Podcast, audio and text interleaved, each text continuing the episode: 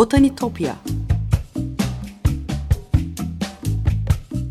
Sesli Doğa Tarihi Müzesi Bitkiler aleminin tuhaf ve muhteşem dünyasını belgeleyen botanik sanatına dair her şey. Hazırlayan ve sunan Benan Kapucu.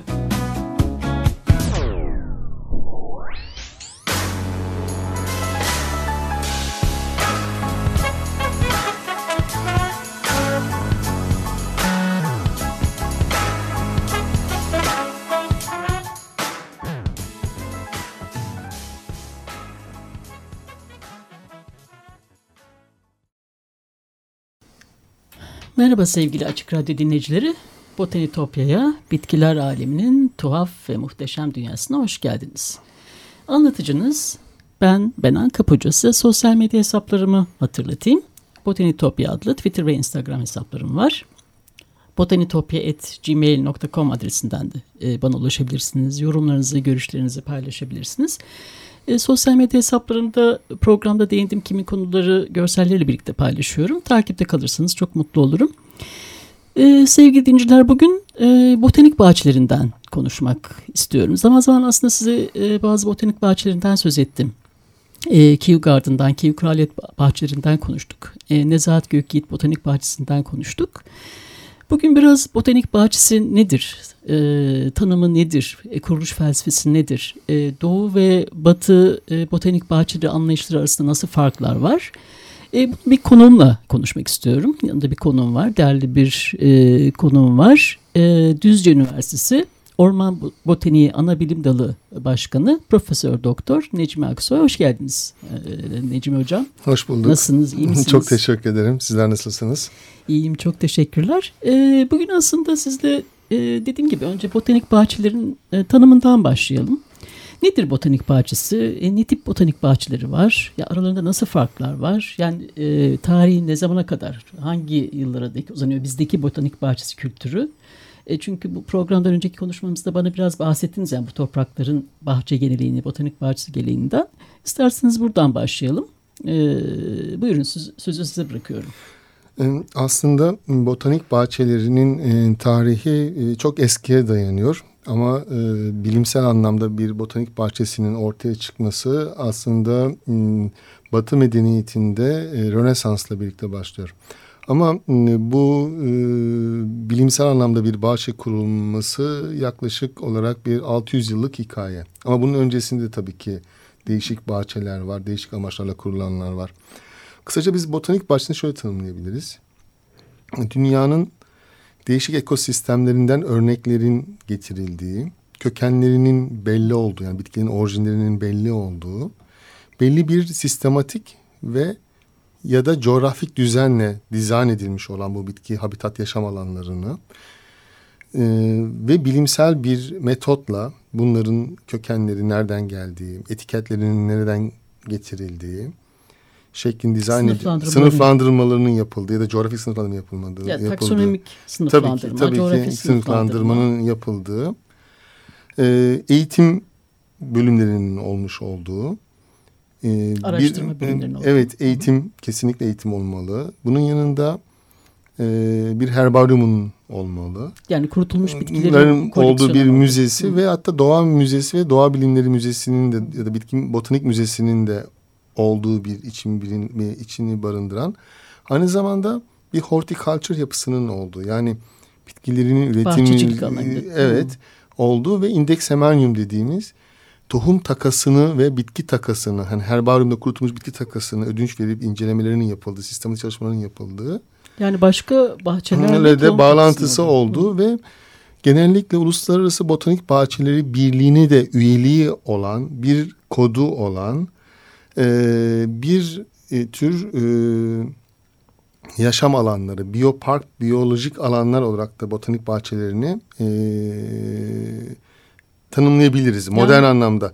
Aslında e, şöyle doğa korumayla da çok büyük bağlantıları var. Çünkü doğa korumada iki tür kavram vardır. Bir canlıları e, doğal yaşam alanında korumak, bir de doğal yaşam alanı dışında korumak. İşte bunların en başında botanik bahçeleri gelir. Biz buna Exite koruma diyoruz Latince kısa e, tanımla. İşte yani dışı. Dışında, doğal alanın dışında, yaşam alanının dışında ya da çok basitle gurbette hı hı. E, koruma. Dolayısıyla yok olmak üzere olan iklim değişikliğinden e, ya da diğer çevresel etkenlerden dolayı da antropolojik etkenlerden yok olmuş olan bitkilerinin, tohumlarının incelendiği, korunduğu, hatta yeni bahçe kültür bitkilerinin geliştirildiği ve bunun üzerine çalışma yapıldığı birer e, alanlardır. Diye kısa yani biraz makro oldu tanımlama Hı. ama e, bu şekilde tanımlayabiliriz. Peki bizdeki e, botanik bahçesi geleneği geçmişi nereye kadar gidiyor? Ee, aslında bizdeki e, bahçe geleneği e, tabii ki İstanbul İstanbul'la bağlantılı. İstanbul'un e, la e, Osmanlı İmparatorluğu'nun yerleşmesiyle e, aslında burada başlıyor. Ama bundan önce tabii müthiş bir doğa felsefesi ve doğa ile doğu mistizmini barındıran çok büyük e, bağlantılar var. İsterseniz e, bize gelmeden önce batıyla doğunun buluşması olan İstanbul üzerinden tabii, isterseniz tabii. buna gidelim. Ee, Çünkü iki anlayışı herhalde İstanbul'da görüyoruz değil mi? Belki İstanbul'da. İkisini, ikisini görebiliyoruz. Aslında bitkiler üzerine insanın yolculuğu e, son buzul çağından sonra başlıyor. Özellikle bitkilerin kültüre alınması, yetiştirilmesiyle değişik işte modern kentler kuruluyor. Ama bundan önce değişik amaçlı gıda ve e, şekilde yararlanma oluyor. Ama Aristo ile birlikte ki botaniğin kurucu babası ve felsefe, doğa felsefesinin kurucu babasıdır. Onun öğrencisi olan Theophras ilk botanik biliminin temellerini... Birçok etikete e, ismini vermiş. Evet, Theophras. Evet. E, temelini atıyor. E, dolayısıyla e, Theophras Midilli'nin e, Eresos e, kentinde e, yaşamış ve Kaz Dağları İda'dan çok sayıda bitki toplamış bir hmm. insandır. Tabii ki o dönemde neden e, Kaz Dağları çok önemli? İda hem Troya'dan ve mitolojik e, özelliğinden dolayı aynı zamanda çok sayıda değişik şekilde meşe ve türlerinde galleri barındırıyor.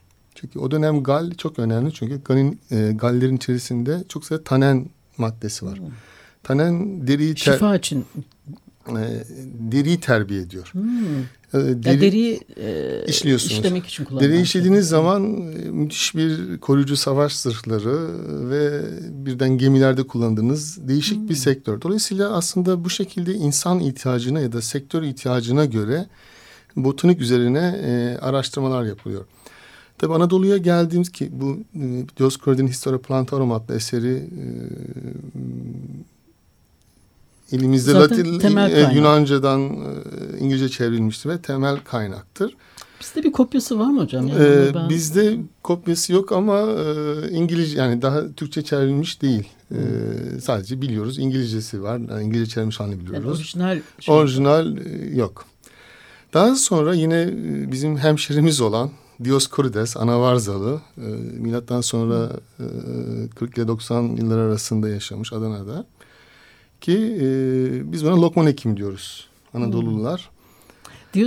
Zaman zaman bahsediyorum programda ama Lokman Hekim'le e, özdeş olduğunu bilmiyordum açıkçası. Ee, işte bu aslında yani. doğuyla batının e, bir şekilde buluşması hmm. e, ve e, botanik üzerine Demeteria Medica tabii bir hmm. kitabını e, yazıyor. Aslında e, tabii şunu söylemek gerekiyor. E, Orta Doğu, Anadolu, e, kısmen e, Arap Yarımadası e, ve kısmen Orta Asya'ya doğru e, bir e, İslam medeniyeti geliştiği zaman aslında 600-700 yıllarda bir e, şekilde Basra ekol dediğimiz bir ekol e, kuruluyor. Bunların başında da işte ilk çevreci ekol dediğimiz bilimsel araştırmalar var hmm. aslında. El Chaz e, isimli bir bilim adamı bunun önce diyor ki o dönemde bütün bu Aristo... Ne zaman dediniz? 650'li yıllara 700'lü yıllara doğru Abbasiye ki Bağdat zaten Hı. kütüphaneleri çok Hı. önemlidir. İşte burada e, Dioscorides'in, Aristo'nun ve diğer bütün e, bilim tarihi üzerine yazılan eserler tekrar e, e, tercüme ediliyor. Yani e, Latinceden Arapçaya tercüme ediliyor ve gerçekten o dönemde e, bitkilerin kullanımı, e, hatta doğanın korunması üzerine çok büyük bir e, yol, e, yol alınıyor. İşte hatta Abu Osman Ambin Bahr el Chaiz'ın e, işte 800-850 yıllar yaşamış o Kitab El Hayat adlı eserinde e, özellikle çevreyle uyum üzerine çok sayıda bir e, eseri e, bulunuyor. E, aslında bu e, doğa felsefesinin e, sorgusu e, daha sonra Abbas'tan sonra e, Endülüsler'de Endülüs bahçeleri tasarımına gidiyor ki bu çok önemlidir bin yüzlü yıllar.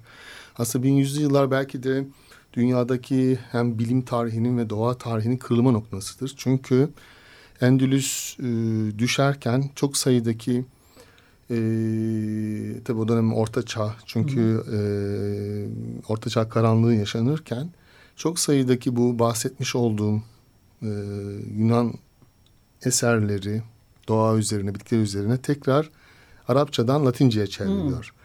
Ve bu kaynaklar e, tekrar Aristo ve Platon'u tekrar keşfi yine tekrar Dioskud'un tekrar keşfine geliyor ki bu yani dönem eserleri çünkü evet ve bu dönem aslında e, tabii ki 5, 1500'lü yıllarda e, doğa bilimlerinde Padova ekolünün doğmasına neden oluyor. Dolayısıyla burada e, aslında karşılaştırma anatomi dediğimiz bir yapının doğmasına sebep oluyor.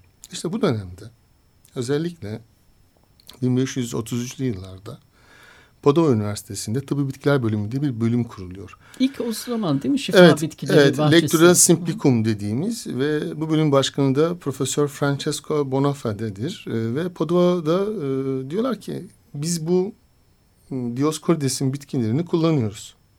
Ama bakıyoruz ki gerçekten doğru mu kullanıyoruz? Bir bunu yetiştirelim. Ve çok basit işte e, bir şekilde bir botanik bahçesi tasarımı geliyor. İşte ha, ilk çoğaltıyorlar yani şeyleri. Evet, ilk, ilk işte bu hem karşılaştırma yani doğadan toplama yerine yetiştirme, gözleme. Ha, o zaman orada başlıyor. Ve ilk e, kurulan e, botanik bahçesi de e, Podova'daki e, şifalı bitkiler botanik bahçesidir ki e, o dönemde e, ki bu bahçe hala Podova Üniversitesi'nde duruyor ve ilk bahçedir. En eski botanik, botanik bahçesidir. Zaten sonra Orto geliyor İtalya'da. Roma'da e, ve bu şekilde de artık Avrupa'da da bu karşılaştırma anatominin yayılmasıyla birlikte bir bahçe kültürü e, başlıyor. İşte o dönemde tabii e, Batı'da bunlar yaşanırken Doğu'da tabii İstanbul e, müthiş bir Bizans kültüründen sonra e, Fatih'le birlikte çok daha farklı bir modernleşmeye gidiyor. Fatih İstanbul fethettikten sonra e, Topkapı Sarayı'nda çok sayıda hobi bahçesi kurduruyor. Hobi bahçesi. Evet. Ha, ilginç. E, tabii ki ve e, hatta e, o kadar ileriye gidiyor ki çok sayıda burada bahçıvanı çalıştırıyor. E, şu an Pierre Loti sırtlarında, Halı sırtlarında e, bakıyor ki küçük seller olmaya başlayınca ayrı kotlarıyla birlikte heyelan durduracak şekilde e, bitkilendirme yapıyor. Aa, e, evet bu da bize şunu gösteriyor. E, aslında Doğu ve Doğu mistizmi ya da Doğu inançsal sistemi ki sonuçta e, Selçuk ve Selçuk öncesinde Anadolu'ya gelen e, e, Türkler e, ve Osmanlı İmparatorluğu müthiş bir mistik şamanizmle birlikte bir doğa kültürü şaman köklerinden gelen gelen bir şey, doğa kültürü doğa evet var. var.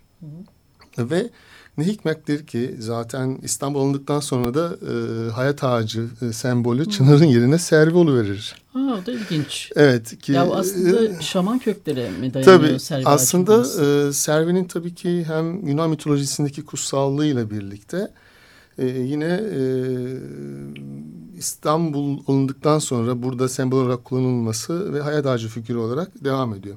İşte bu arada hmm, e, çok sayıda e, hobi bahçeleriyle birlikte e, Osmanlı e, sultanlarının e, özellikle e,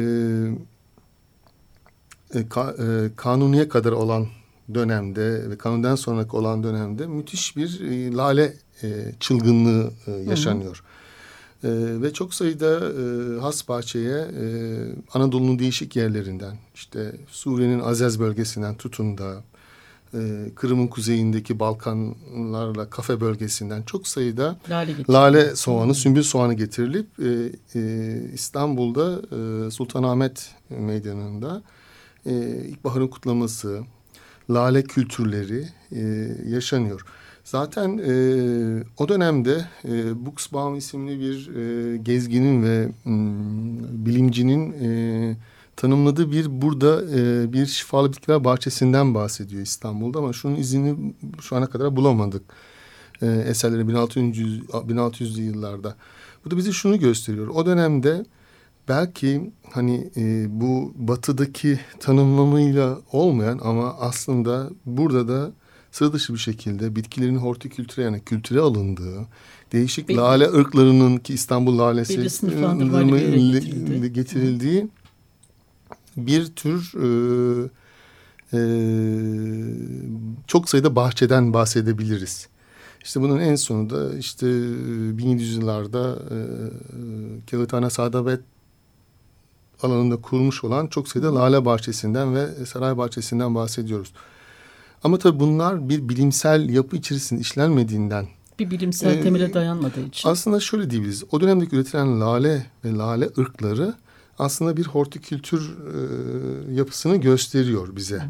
Ama bu daha sonra e, e, pozitif bilimle buluşmadığından dolayı ya da bunu kay, kayıt kay, kayıt evet belki, kayıt e, devam etmediğinden dolayı e, sonuçta bu ırkların çoğu da e, kaybolmuş durumda. Ama e, bu e, nasıl e, İstanbul'da da bir e, lale ve sümbül nergis ve diğer soğanlı bitkiler ve diğer e, kokulu işte gül bahçeleri ki İstanbul bahçeleri o dönem çok önemlidir. E, evler evlerin girişlerinde bir şekilde e, kaskatlı bir teraslı bahçe sembolleri vardır ki bu e, İstanbul Boğazı'nın da buradaki yalıların da çok önemli bir sembolüdür. Öyle mi? Evet, teraslı bahçe, teraslı bahçeler bahçe, ve orada gül mü yetiştirilmiş? E, orada şöyle e, girdiğiniz zaman birinci terastaki bir sizi hoş geldin karşılar. İkinci bahçede güller, yani e, sular, evet. Evet.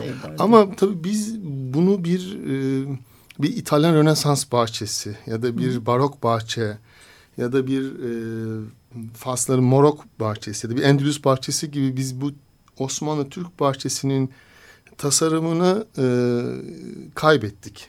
Yani bunu tabii araştırıyoruz ama bunun tabii tasarımını kaydetmenin dışında belki tarihsel olarak biliyoruz ama uygulamalarda yapmıyoruz. Hı hı. Yani, yani değişik mimarlık fakülteleri olsun, peyzaj mimarlık fakültelerinde bunlarla üzerine çalışma yapılıyor ama bunun devamı gelmedi. Çünkü o dönem bir İstanbul bahçesi sembolü var ki İstanbul'un gülleri de bir çok... Bir has bahçe tabii, kavramımız tabii, var has bahçe kavramımız var. Bu da çok zaten özeldir. İşte bu noktada e, Osmanlı Sarayı'ndaki e, sultanlar e, bir şekilde e, soğan lale kültürü üzerine zaten sübvanse ediliyor, destekliyor. Yine aynı şekilde de batıda da artık e, bu Podova'dan sonra çok sayıda saray bahçeleri ve aynı zamanda pozitif bilimler aristokrasi ve e, kraliyet aileleri tarafından destekleniyor. E, bir buçuk ay önce e, Prag e, dayıydık. O zaman tabii ki Prag... Evet siz de ayağınız tozuyla bir sürü botanik bahçesi evet. gezip geldiniz. Biraz da onlardan bahsetmenizi evet, isteyeceğim. E, teşekkür ederim.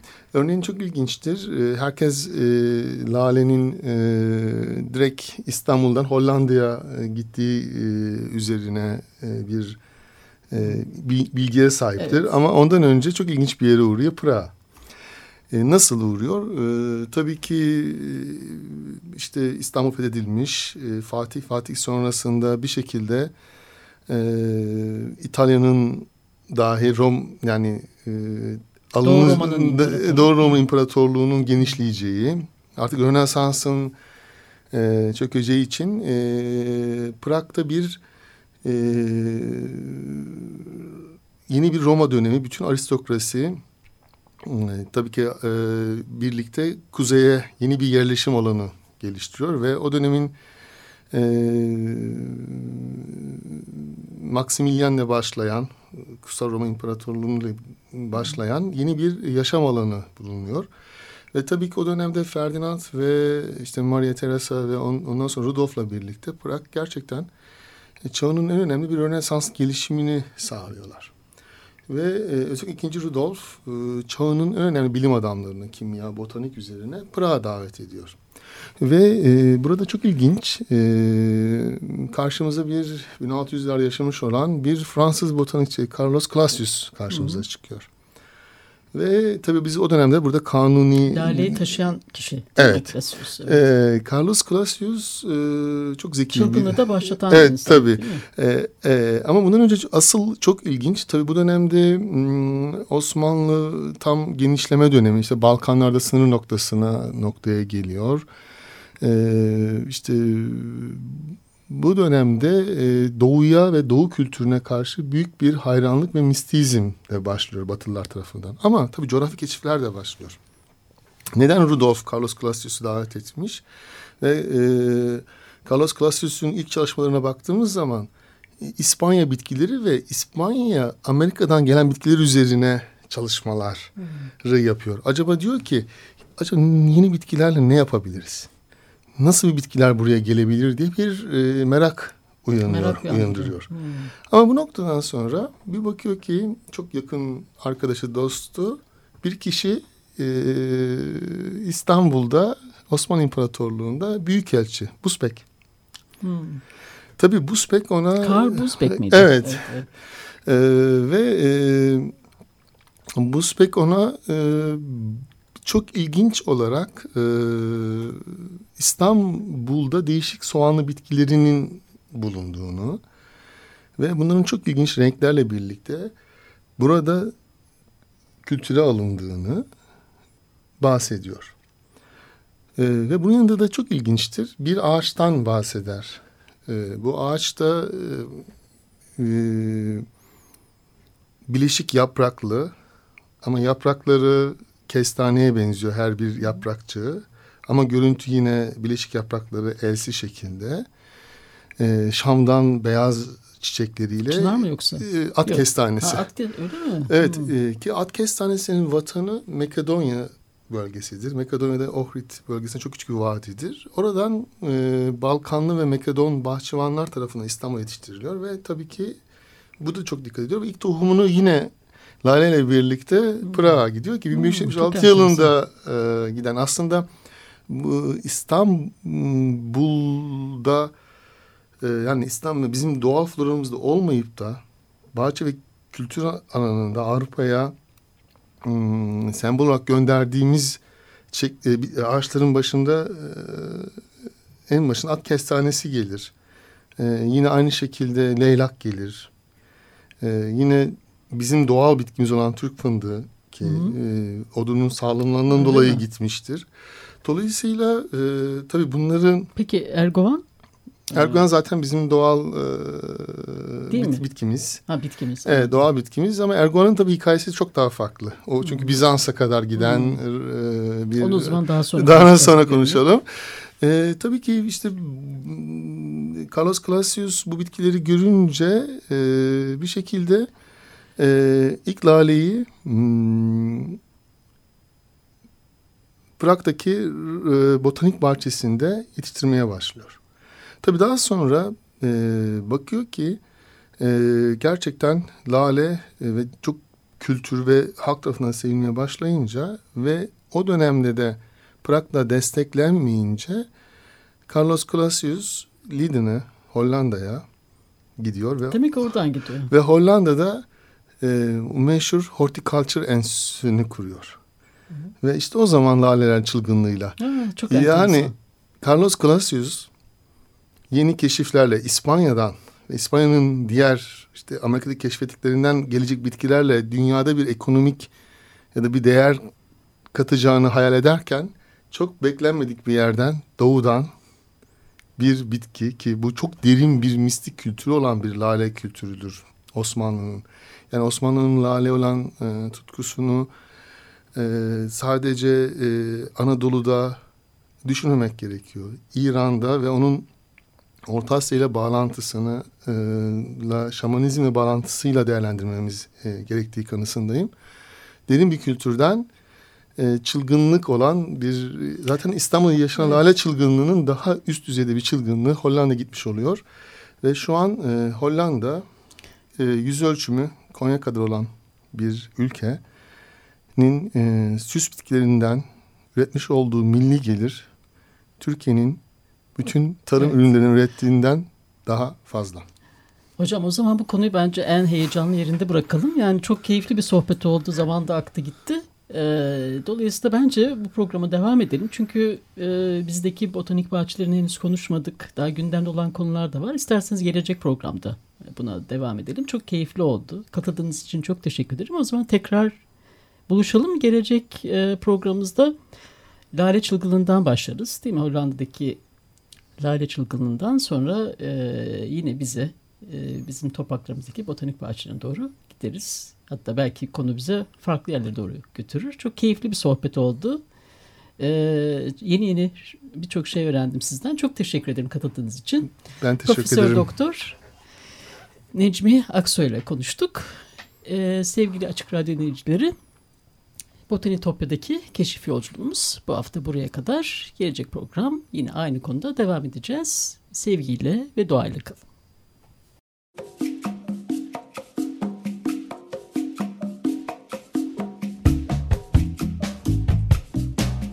Botanitopya Sesli Doğa Tarihi Müzesi Bitkiler aleminin tuhaf ve muhteşem dünyasını belgeleyen botanik sanatına dair her şey. Hazırlayan ve sunan Benan Kapucu